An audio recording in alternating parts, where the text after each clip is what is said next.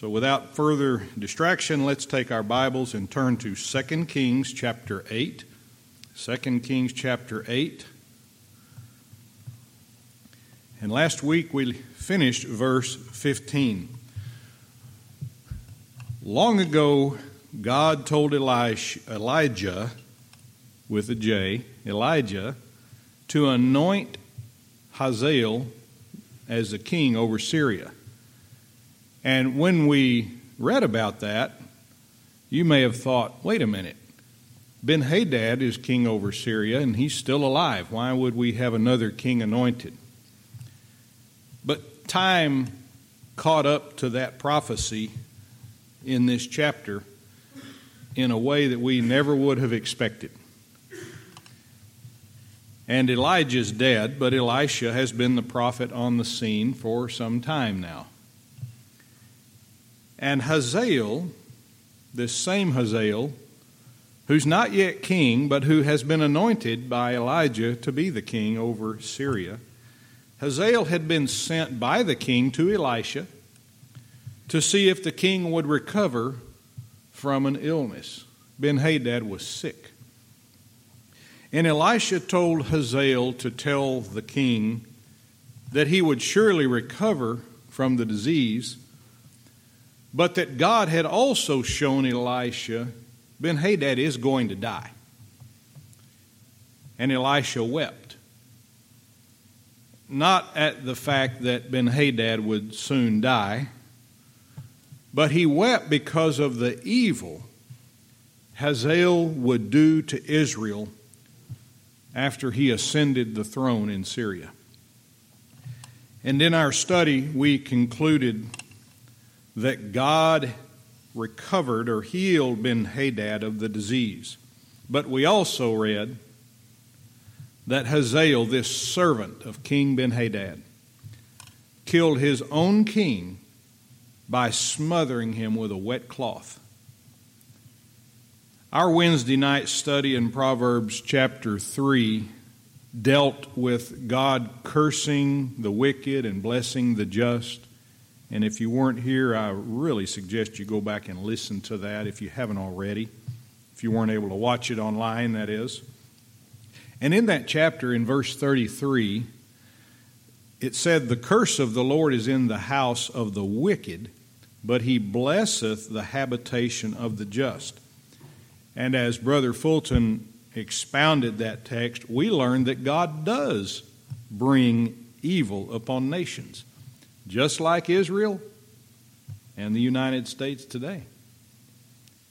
And until people allow that to soak in, then the unbelievers and then those Christians who are very shallow will continue to say, well, why would God let something bad happen to good people? Huh. Boy, their premise is wrong, isn't it?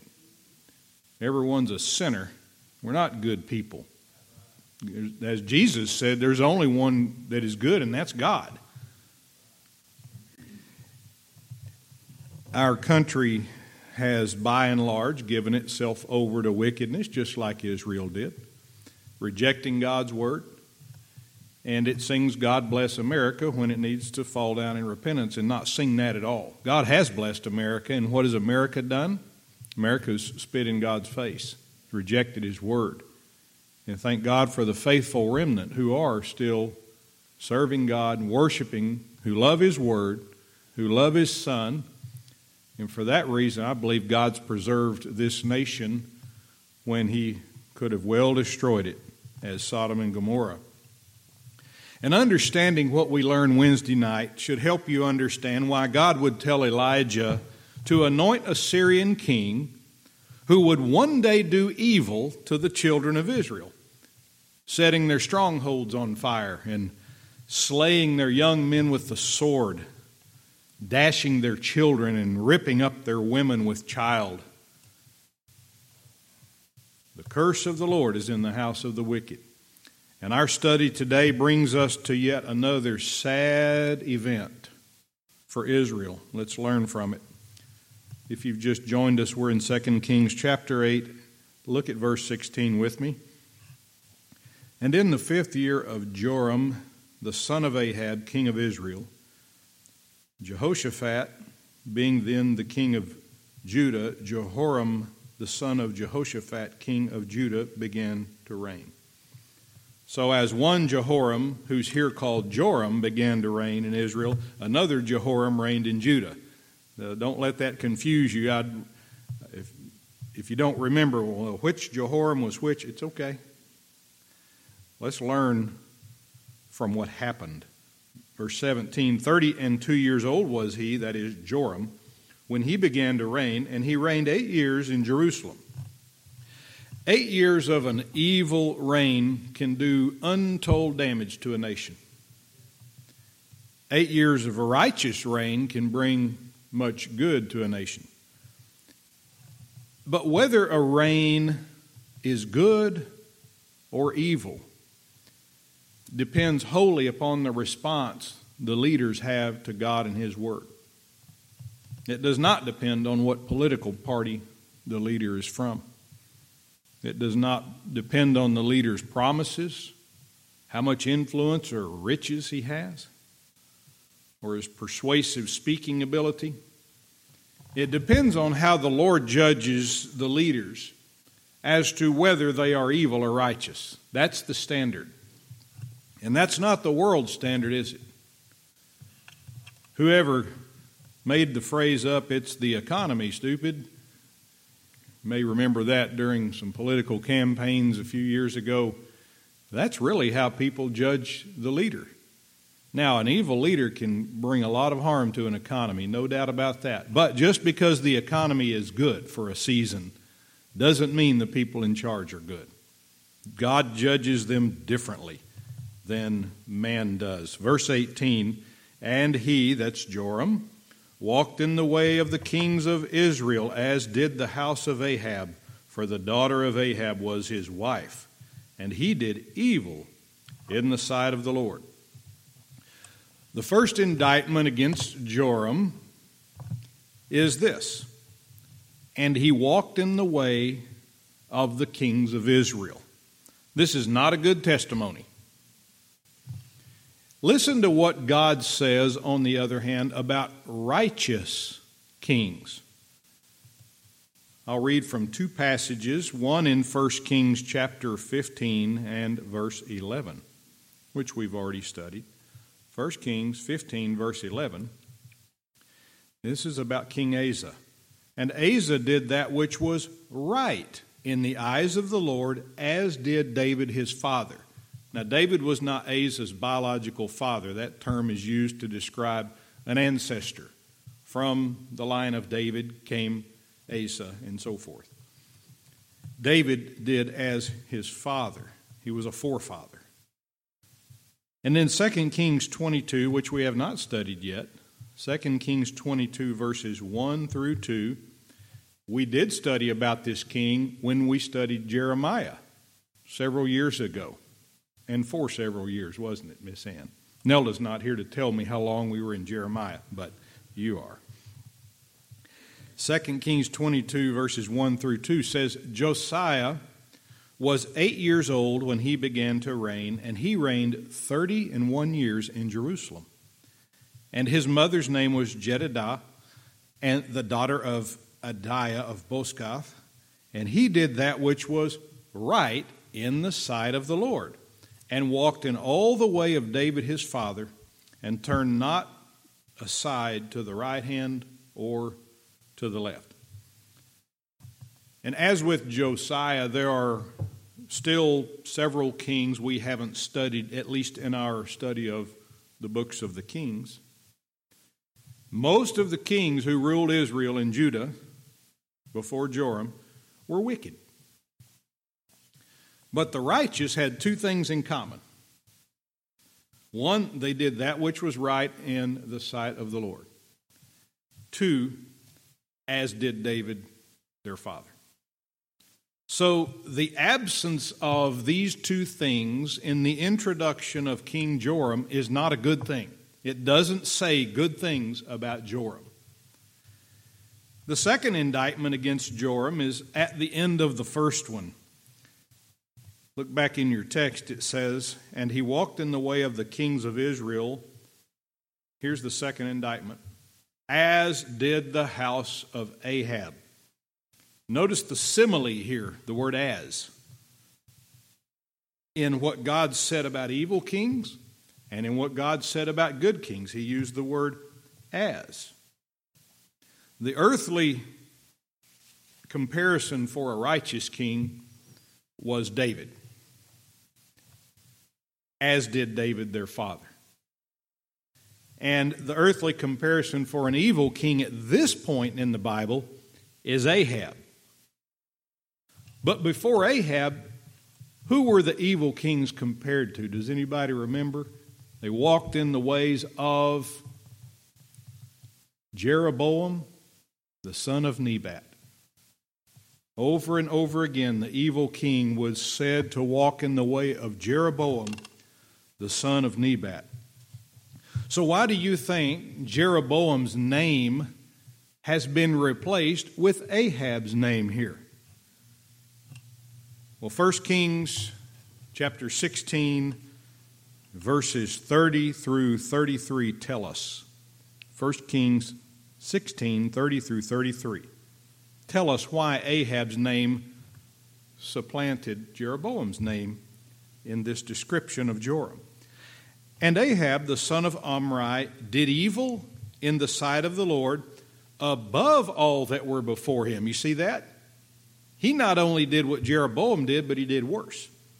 And it came to pass, as if it had been a light thing for him to walk in the sins of Jeroboam the son of Nebat, that he took to wife Jezebel, the daughter of Ethbaal, king of the Zidonians, and went and served Baal and worshipped him. And he reared up an altar for Baal in the house of Baal, which he had built in Samaria. And Ahab made a grove. And Ahab did more, you hear that? Did more to provoke the Lord God of Israel to anger than all the kings of Israel that were before him. So now Ahab has set the standard for evil. Before, Jeroboam had set the standard. And now there's a new standard. We have somebody who is just as evil as Jeroboam and a little bit more, a lot more. Jeroboam was evil. Ahab was more evil, but this did not make Jeroboam righteous. The fact that there was somebody more evil than Jeroboam did not make Jeroboam righteous. Now, if somebody were to argue otherwise, this is very typical of what a lost person will tell you today. When you ask them, Do you think that you've done anything bad enough for God to send you to hell? And they'll say, Oh, no. I've never killed anybody. I've, and they'll tell you what all they've never done. They don't go through the list of confessions of things they have done, but what they've never done. What they're essentially arguing would be the same logic that you would apply if you said, well, the fact that, Arab, that Ahab is more evil than Jeroboam means Jeroboam wasn't so bad. Oh, he was bad. Ahab was worse. But they were both bad.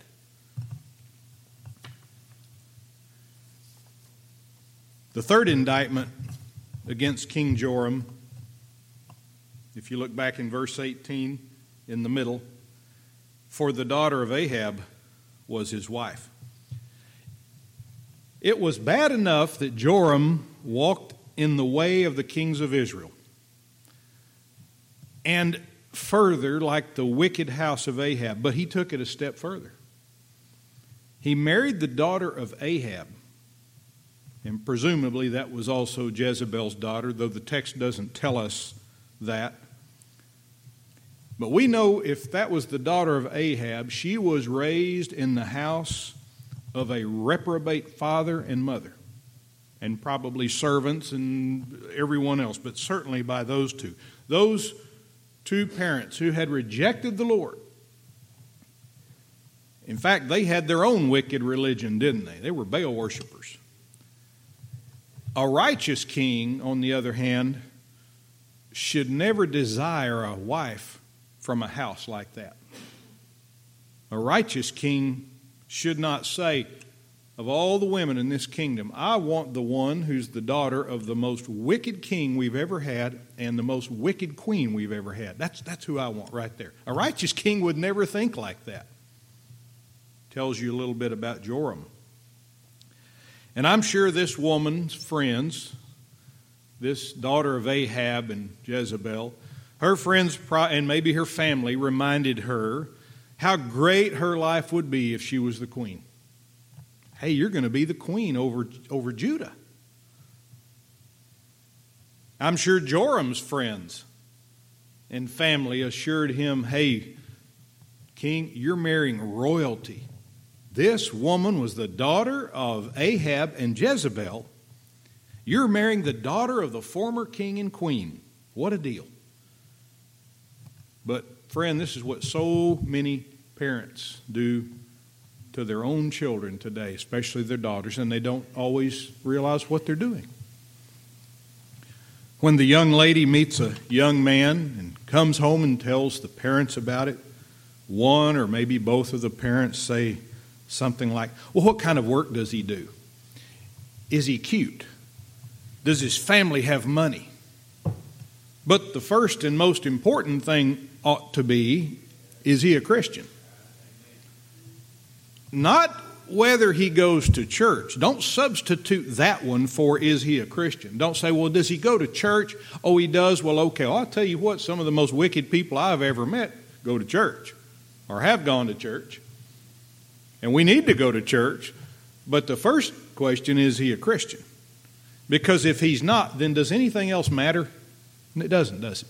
No, nothing else matters.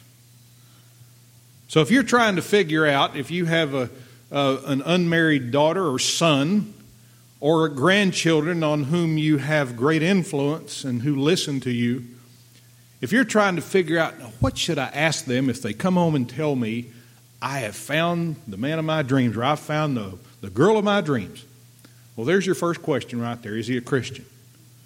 Is she a Christian? And if not, uh, don't encourage them to marry that person. Don't do it. And assuming the answer is yes, uh, he is a Christian. Now, those other questions are important. The follow up question ought to be well, where does he go to church? What does he believe about salvation? He says he's a Christian. Does he study his Bible? Have you studied the Bible with him? Has he studied the Bible with you? And the, the mistake that many young women and young men who are Christians make today and have for years is believing that they can marry a lost person and convert them to Christianity. Well, if he'll marry me or if I can get her to marry me, then start going to church, and then he or she'll become a Christian. When it just doesn't happen very often that way. And so you end up with you want to talk about a mixed marriage. I'm not talking about racial stuff. I'm talking about religion. I'm talking about Christianity. You have a mixed marriage right there a Christian and a lost person. You have an unequal yoke that the Bible says ought not to be so. And that's where you headed off before the union ever begins. Now, have there been some Christians who married lost people and those lost people became Christians? You better believe it. Have there been lost people who've married each other and both became Christians? You better believe it. Praise God for that. We don't go back and undo that. We don't break down that wall. Many of us in here were touched by that, and perhaps those watching.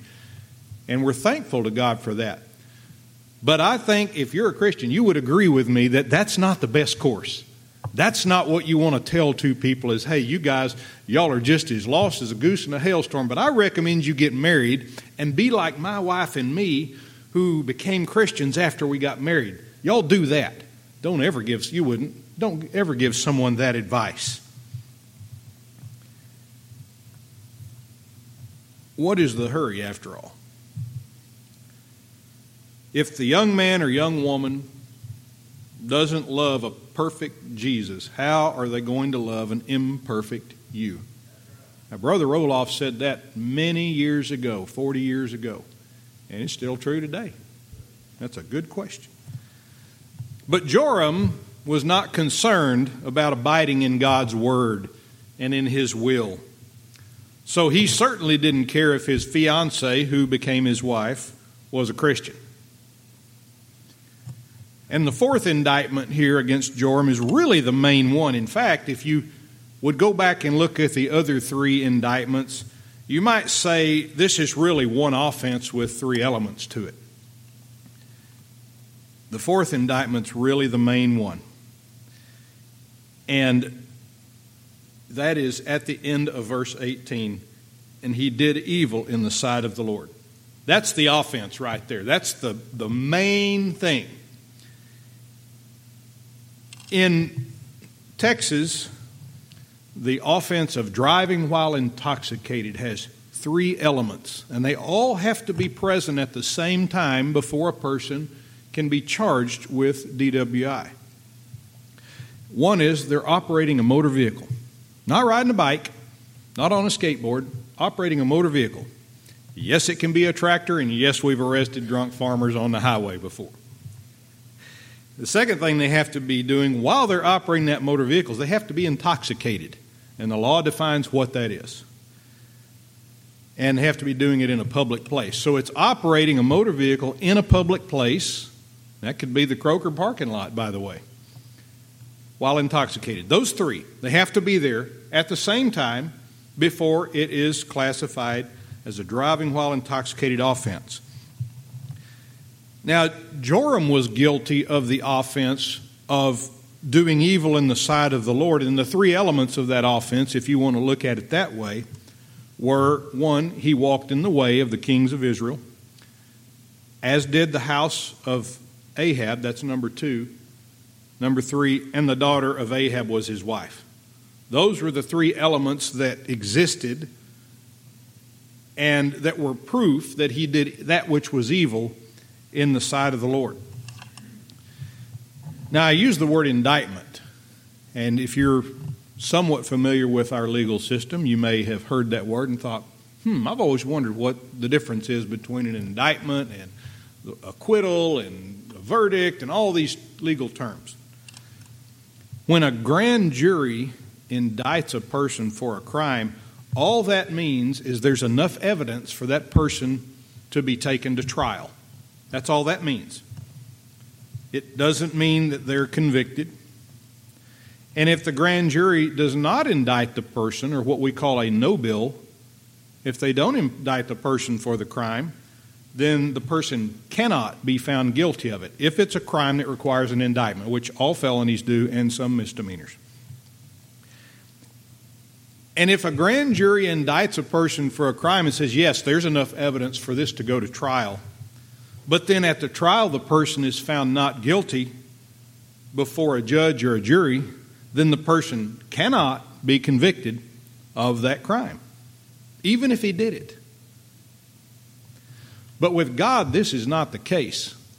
God doesn't have to go through this justice system hoping to get the right answer, hoping that the evidence will show a person did or did not do something conclusively enough to render a decision. When God indicts you for an offense, you're guilty. You're, you're done.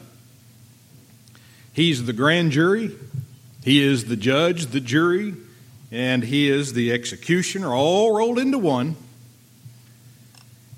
He does not offer probation or parole or alternative sentencing. And there are many lost people, foolish, lost people, who will go to the great white throne judgment and who are going to plead for a pardon or probation. Or as Jesus said, they'll say, Oh, look at all of these things we've done for you, Lord. We've cast out devils in your name and done all these wonderful works. Or maybe they'll just ask God to overlook their sin. They'll say, uh, Lord, you, you, know Ahab and Jeroboam, you know all the bad stuff they did. I've never done anything like that. So can you just overlook it? It's not that bad, and He won't do it. He won't overlook sin. Yet those same people refuse to see the certainty of their own doom as guilty sinners. That didn't cross their mind. I am guilty before God. I have no excuse. I'm a sinner by nature, by choice, and by practice. And they refused also to accept that God placed the judgment for their sin upon Jesus. And that God executed his wrath upon that sin, so we who believe on Jesus would not be appointed to wrath, but to obtain salvation through our Lord Jesus Christ, as the Apostle Paul wrote. And so, to that foolish person, I hope it's not somebody in here, I hope it's not somebody watching, but just in case, to that foolish person who really believes that, God's going to overlook it, or I'll just tell him all the good things I've done. Let me say this you've chosen your bride, in a, in a manner of speaking. You've decided to stay married to the offspring of Ahab and Jezebel rather than be a member of the bride of Christ by trusting in Jesus for your salvation. Now, based upon what we've learned about Joram, the next few verses won't surprise us. Let's look at verse 19. We read about all the evil done in verse 18, and verse 19 starts off with the word yet. Yet the Lord would not destroy Judah for David his servant's sake, as he promised him to give him always a light and to his children. God's yet saved Judah from destruction. Yet tells us that the things listed in the prior verse were good enough for God to destroy a nation. That's all he needed. He didn't even need that much. But that qualified for the destruction, the total destruction of Judah. Now, why did God spare Judah in spite of all this evil they'd done? Why did that verse say yet? Because God made a promise back in 1 Kings, and I'll begin reading in verse 31, in the middle of verse 31 through verse 36. 1 Kings 31, and put the letter B out beside that. That means that's the second half of the verse through verse 36. Behold, I will rend the kingdom out of the hand of Solomon. Now, Solomon was David's son. And will give ten tribes to thee, but he shall have one tribe for my servant David's sake. Now, this is the Lord giving this promise to Jeroboam the wicked. He said, You're going to get ten tribes. I'm going to tear the kingdom out of Solomon's hand. We've already studied this.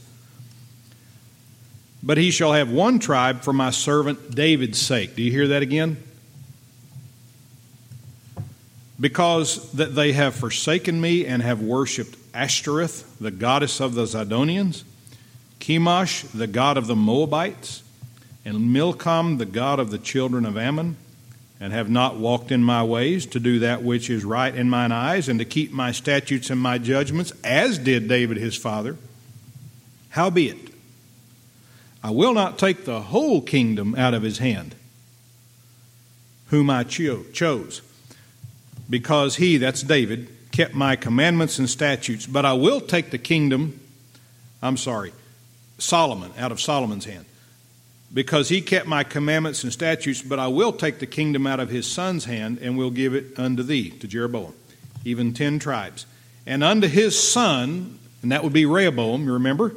Unto his son will I give one tribe that David, my servant, may have a light always before me in Jerusalem, the city which I have chosen me to put my name there. So underscore if you if you're doing that in your Bible, David my servant may have a light always. That's the reason for the yet in our text. Because God made a promise concerning David, he would not destroy Judah. And that light that David would always have, that God promised him, was not just the earthly continuation of his tribe. In other words, he didn't just say, I won't wipe your tribe off the face of the earth and then they'll just keep going until I come and everybody dies. No, the word always is there. The word always is there that tribe, that earthly tribe, as all tribes, is going to come to an end. My tribe's going to come to an end. Your tribe's going to come to an end. So that's not what it was referring to as much as it was referring to a spiritual truth about that light that would always shine. That light was Jesus Christ, the light of the world, the one who's always shined before then. Jesus Christ, whom the Bible says is the root and offspring of Jesse. Now, Jesse was David's father. And he is called the bright and morning star as well.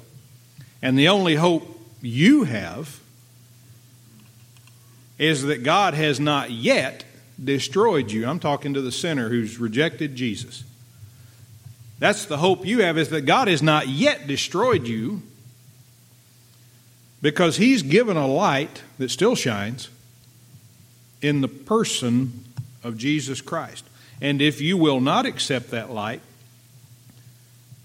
the light Jesus, then you'll be destroyed just as surely as God would have destroyed Israel if it weren't for that light he had promised them.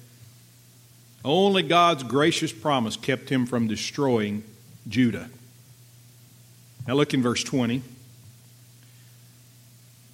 in his days, that is, in King Joram's days, Edom revolted from under the hand of Judah and made a king over themselves. Edom revolted. This is what happens when there's a weak leader on the throne, or in the White House, or in the Capitol, or at City Hall, but particularly on a national level. The enemies which were formerly afraid of that nation when it was strong will now rise up against it when its leadership is weak. Listen to what God said about that. Exodus 23, verse 22.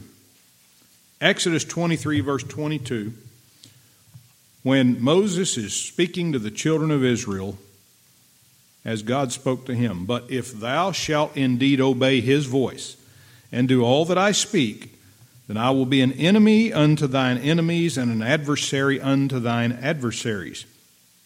And then you skip down to verse 27, where God says, I will send my fear before thee, and will destroy all the people to whom thou shalt come, and I will make all thine enemies, listen to this, turn their backs unto thee. What are people doing in this situation when they turn their backs on you? They're running. That's the context here. They're running. And if they're running, what are they not doing? They're not rising up against you, are they? They're fleeing because God has sent His fear before you. In other words, to stand before you that the enemies may flee. In a country upon whose head God's blessings have rested, historically have soon forgotten the Lord. They've rejected His word, and He has given them over to their evil desires. And the enemy smells that just like blood in the water to a shark. Israel's enemies took advantage of it. They dare not go against Israel when Israel was strong and the power of God rested upon the nation and the leadership obeyed the commandments and statutes of the Lord as did David's time. But those same enemies are whom God uses to punish his people when they sin as a nation. Why are our enemies in the United States rising up against us? Why are China and Russia and Iran and many other smaller countries and groups of people no longer afraid to mess with the United States. For the same reason, Israel's enemies were no longer afraid to mess with her. Edom revolted. And that would not have happened in David's day. In fact, I'll read you from 1 Chronicles 18, verse 13. 1 Chronicles 18, verse 13, and here's what it says about David. And he put garrisons in Edom. And all the Edomites became David's servants. Thus the Lord preserved David whithersoever he went. Many ways God preserved David, but the one listed here was that he made his enemies his servants. God punished Judah and Israel by delivering them into the hands of their enemies, who rose up against them, just like Edom did in Joram's day.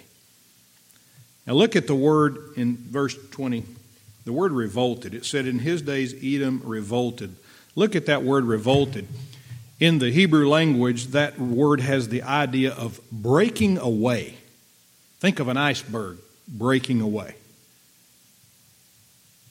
It is also, revolted is also translated as the word transgress in the Old Testament.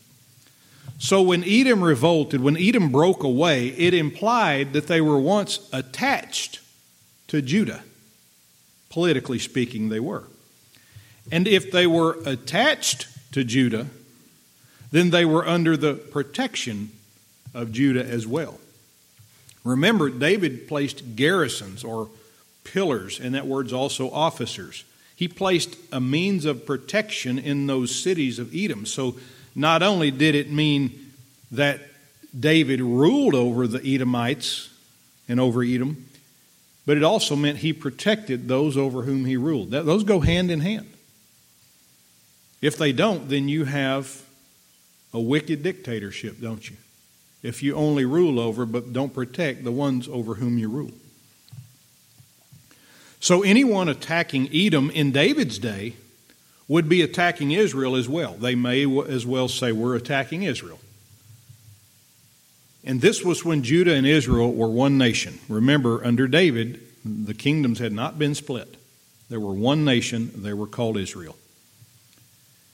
Now look back in the text, and it says, In his days Edom revolted from under the hand of Judah. From under the hand of. This actually helps us understand even more what it means to revolt. Revolting is breaking away from, and that also involves coming out from under the hand of. And this is important. When Edom broke away from Judah, they all Edom also came out from under the hand of Judah. So they broke away from Judah's authority, and therefore they forfeited Judah's protection. You break away from Judah's authority, Judah's not going to protect you anymore. You've now become the enemy to the one who once protected you. In 1950, an act of Congress made the island of Guam an unincorporated organized territory of the United States. Didn't make it a state, it's a territory. It has limited self government. It has a governor who's elected by the popular vote. It has a small legislature and it has a non voting delegate in the U.S. House of Representatives. So that delegate goes to the House of Representatives meetings or can, but doesn't vote. The residents there in Guam don't pay U.S. income taxes or vote in our election for president, but its natives are U.S. citizens by birth. That's, that's from M, not N, but M, PR News. I don't believe anything NPR News has to say. Now, the effect of this is that if any nation on this planet attacks Guam, that nation may as well be attacking the United States. We're not going to say, well, they're, they're really not our territory. Oh, no, they are. But if Guam ever decides to revolt or break away from the United States and say, you know what, we got this. Thank you for all those years of protection, but we got this. We, we want your, your soldiers out of here and we'll bring our delegates home and we're going to take care of our own little tiny island. Once they do that, then they would forfeit the protection that comes with that association. Now, I'm sure being a benevolent country, we would come to their aid under the under NATO or one of those types of agreements. That's that's a different issue altogether. But they would forfeit the protection that comes with that association. So let's make a really big spiritual application here as we begin to close, based on what we've learned about the words revolted from under the hand of. When Adam and Eve submitted to God's authority by obeying his word in the garden, then they were under God's protection. There was nothing going to harm them. There was no bloodshed, no weeds, no drought, no hunger, no knowledge of sin. But when Adam and Eve sinned, they willingly revolted from God's authority. And that protection they had from death and sickness and all of that was over now. Because their revolt not only caused them to break away from God, but to come out from under His hand, under His protection. So, what would happen as a result?